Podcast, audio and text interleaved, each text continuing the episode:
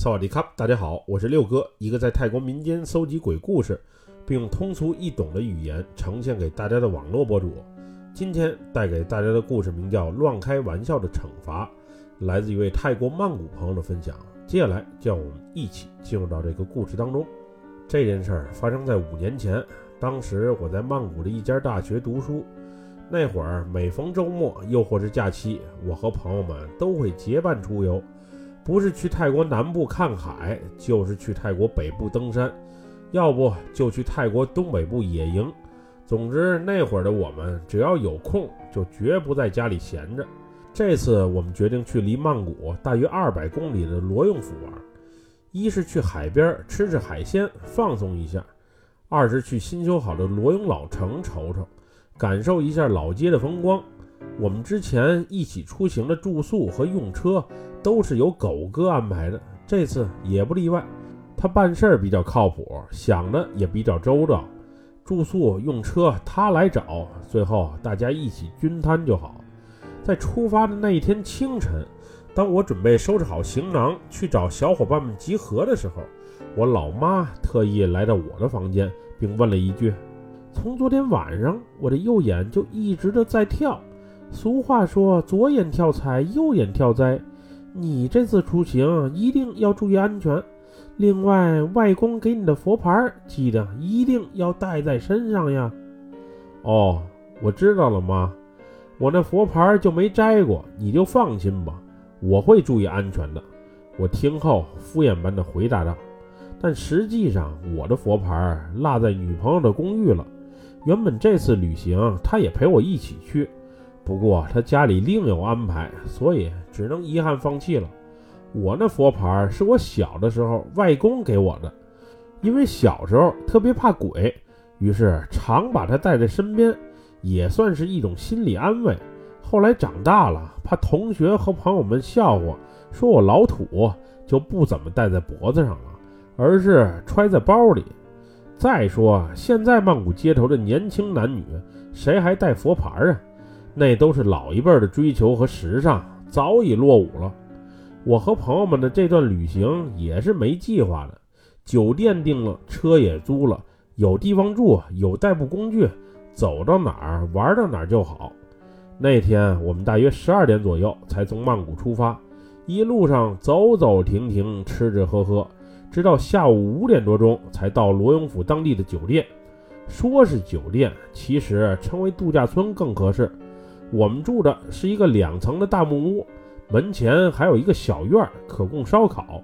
虽然周边景色一般，我们所住的这个大木屋还在度假村的最深处，要想从正门出去，还需走很长的一段路。不过这里啊，房间大，还有院子，价格也不贵，我们当时还是觉得挺满意的。虽然我们入住的那天是泰国的一个公众假期。不过，让我们奇怪的一点是，除了我们之外，好像很少能见到其他入住的游客。当时我们也没多想，还在为夜里大 party 不用再担心影响周边人而庆幸。我们之前出行就因为晚上聚会太吵闹而被人投诉过，有一次还被人给报警了，特别的尴尬。我们那天把行李搬到度假村里的大木屋之后。女生们在屋里休息，我们男生出门大采购一番，啤酒、红酒、威士忌全都来一些，鸡翅膀、牛排、大虾、螃蟹也都买一点，当然膨化食品也是不能少的。晚上狂欢闹起来，难得再次聚到一起，不喝个一醉方休，绝不罢休。晚上烧烤炉支起，小音乐响起。我们边吃边喝边聊边侃，特别的开心。当时狗哥还逗我们，我感觉这地方有些邪性，小心有鬼晚上找你们哟。狗哥平时最喜欢开玩笑，因为年纪比我们稍大的缘故，总逗我们玩。你喝醉了就爱瞎说，你知道我最怕鬼，还乱说。狗哥的女朋友随即回答道。小两口吵架拌嘴是经常的，当时看到这一幕的我们轰然一笑。后来狗哥的女朋友有点小生气，于是一人去院子里烤肉去了。那天晚上，我们的聚会一直持续到午夜时分，先前买的啤酒、红酒全喝光了，零食也都消耗殆尽。虽然剩了些李珍熙的威士忌，但是苏打水没了，冰块也没了。那会儿大家还没尽兴，于是狗哥提议再去外面买些酒水和零食回来，反正明天还在这里住一天，今天先喝得开心一些。至于明天行程怎么安排，到时候咱们起来再说。因为租的车到晚上八点钟就不提供服务了，所以狗哥和另外一个朋友出门买东西，只能去借保安的摩托车了。他俩属于酒瘾大的那种，不喝则一口不喝，只要喝了就一定要喝尽兴。当时的我其实已经有一些困意了，不过看大家兴致还挺高。于是也决定再喝一些。俩人骑上摩托车的时候，还朝我们这边大喊着：“那边有鬼，有鬼！你们快看，快看呀！”我们当时啊都半信半疑的，毕竟狗哥经常拿我们开涮。不过还是有人经不住好奇心的诱惑，特意走过去瞅了一眼。这时狗哥又嘲笑道：“你们怎么这么容易被骗？”当时有些小伙伴以恐吓的口吻回了狗哥一句：“狗哥，你出门小心些才是，以免在路上被鬼缠上哟。”我一点儿都不怕，要是遇见鬼，最好让我遇见个女鬼，晚上我还想抱着她一起睡觉呢。胆子挺大的狗哥那会儿一点儿都不在乎。之后，狗哥他们去了大约半个小时的时间，才回到的木屋。那时他们手里大包小包没少拎着吃的喝的。当时我想，今晚估计又是一个不眠夜。我喝了没多久啊，就坠入了梦乡。在醒来的时候，已经是凌晨时分了。我们那时所有人除了两对小情侣住在木屋里的单间之外，其他人都在客厅铺垫子睡。一是床位不够，二是人多睡在一起也热闹。喝多了倒头就睡，很是方便。我当时醒的时候，估计已经是凌晨三四点钟了。总之，外面一片漆黑，屋内的灯也关了，只是卫生间里的灯啊还开着。我那会儿原本憋着尿想上卫生间，不过此时借着卫生间昏暗的光线，我猛然瞅见有一个女人竟骑在狗哥的身上。这个女人绝对不是狗哥的女友，而是一位留着长长白发的老女人。虽然我们之间隔着四五个熟睡的小伙伴，不过我能感觉到此时的狗哥是在挣扎，似乎是在想说话。那时的他仿佛被困住了一样，除了泪流满面、无助地看着我，什么也做不了。看见这一画面的我，下意识地摸了一下自己的胸前。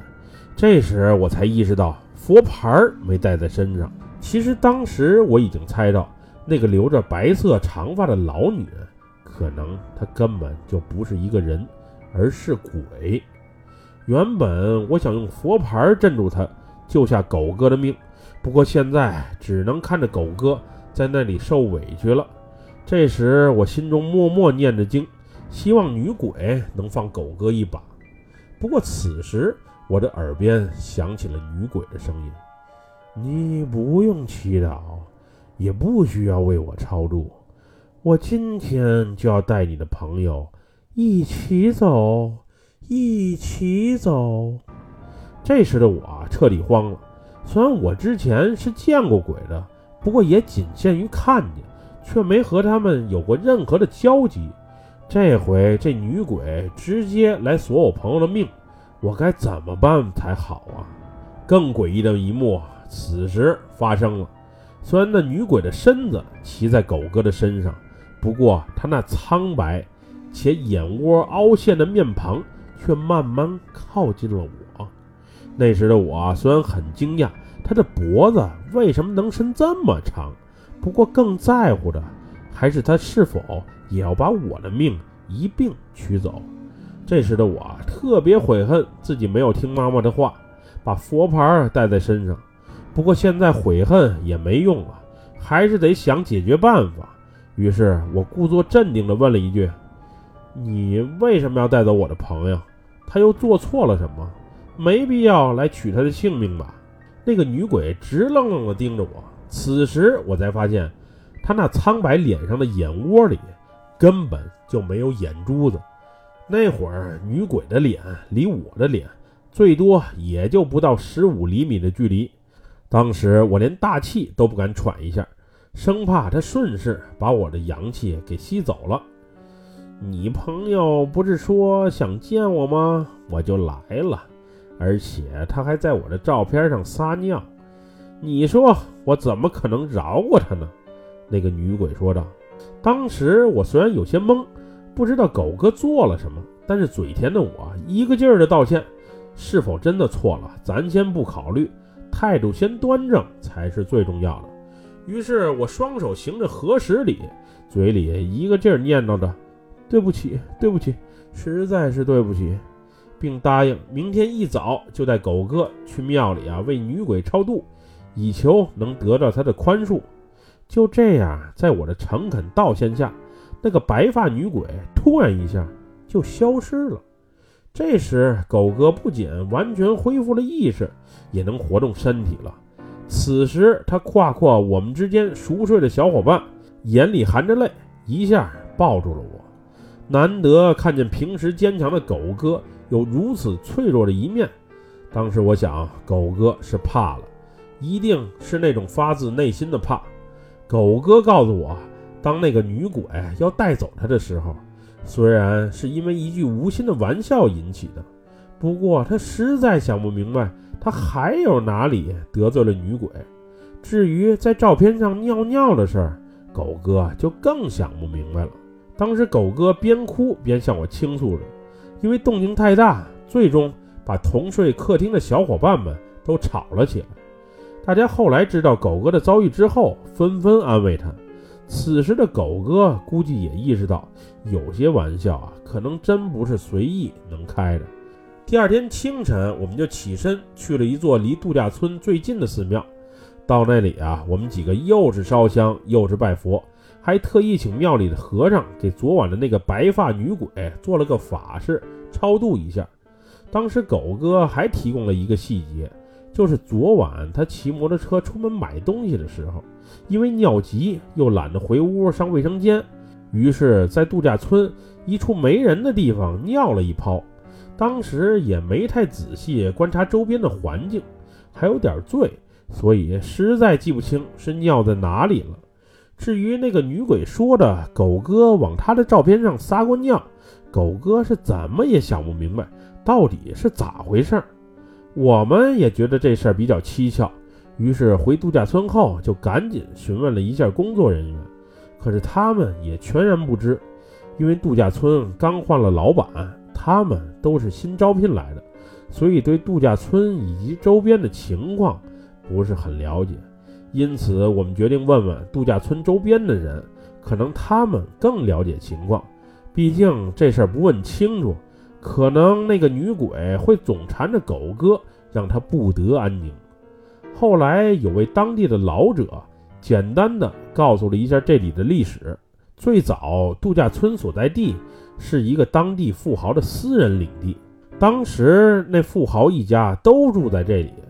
后来富豪去世了，子女们也相继结婚，慢慢搬到了大城市去住。只留下富豪的结发之妻独自在这里生活。有一天，富豪的妻子，也就是那个年长的老太太，不知道什么原因，在屋子里啊上吊自杀了。之后，子女们就把这块地给卖了。这里曾经开过工厂，也建过学校，最后被改造成了度假村。不过，因为那个老奶奶的魂魄始终守护在这里。所以时常有灵异事件的发生，度假村的老板也是一换再换，现在这已经是第四个老板了。那个老者还说，一般老奶奶的鬼魂不会打搅任何人，不过要是有人做坏事儿，又或者乱说话的话，他就会现身去教训那个人。不过大多数只是捉弄，而不是存心害人。以前这里的人都知道老奶奶鬼魂存在的事实，现在年轻人都进城打工了，老人也是走的走，病的病，所以老奶奶鬼魂出没的事儿也就很少有人知道了。当时我们一听到这些话，就决定无论如何，今晚也不在这里再住了。也道过歉了，也去庙里啊做过法事超度了。我们已经尽我们的所能寻求原谅。虽然今晚的房租已经提前付了，不过此时的我们已经不在乎那些钱了。趁着天还没黑，能走就赶紧走吧。那会儿，当我们收拾行李上车的时候，一个充气的沙滩球。从小巴车的后备箱里啊滑落出来，一直顺着风滚到了度假村一侧的墙边。当时我随即走了过去，准备把沙滩球捡起来收到车里。那时我看见离墙边不远处有一个小的祭坛在地上，这个祭坛应该是放置骨灰盒供奉先人的。不过为何会出现在度假村里，我也很奇怪。祭坛上的文字已经模糊不清了，上面的照片更是被日光照着发了白。瞅了一眼上面的尿迹，还有扑面而来的骚味儿，我仿佛猜到了些什么。莫非老奶奶的骨灰就存放在这里？此时，我双手行合十礼，朝这个祭坛啊拜了拜，以表敬意，然后又跑回了车里，取了瓶矿泉水，并叫上狗哥。一起把上面的尿迹给清一清，因为昨晚狗哥没少喝，再加上天儿也黑，所以他也不能确定昨晚那泡尿是否尿在了这里。不过闻着这祭坛周围的骚味儿，估计应该就是这儿。当时我们清理完祭坛之后，心里默默祈求老奶奶的原谅，尤其是狗哥在那里又是拜又是磕头，生怕夜晚时分。老奶奶再来索他的命。说来也怪，当我们准备起身走的时候，一阵阴风突然吹到了我俩的脸上，仿佛是老奶奶在回应着我们的道歉，又或是我想多了，也说不定。后来我们又在罗永府玩了几天，才回的曼谷。至于那个白发女鬼，也没再出现过。自从这件事之后，以前爱开玩笑的狗哥收敛了很多。关于鬼神一类的话题，更是再也不敢提了。经历了这件事之后，我也明白了一个道理，就是饭能乱吃，话一定不能乱讲。说者无心，听者有意。无论是招惹上人还是鬼，都将是一个难以脱身的麻烦。本期故事就分享到这里，喜欢六哥故事的朋友，别忘了点赞和关注哟。还希望大家继续支持暹罗老六。在喜马拉雅上其他的作品，咱们下期节目再见，么么哒拜拜，萨瓦迪卡。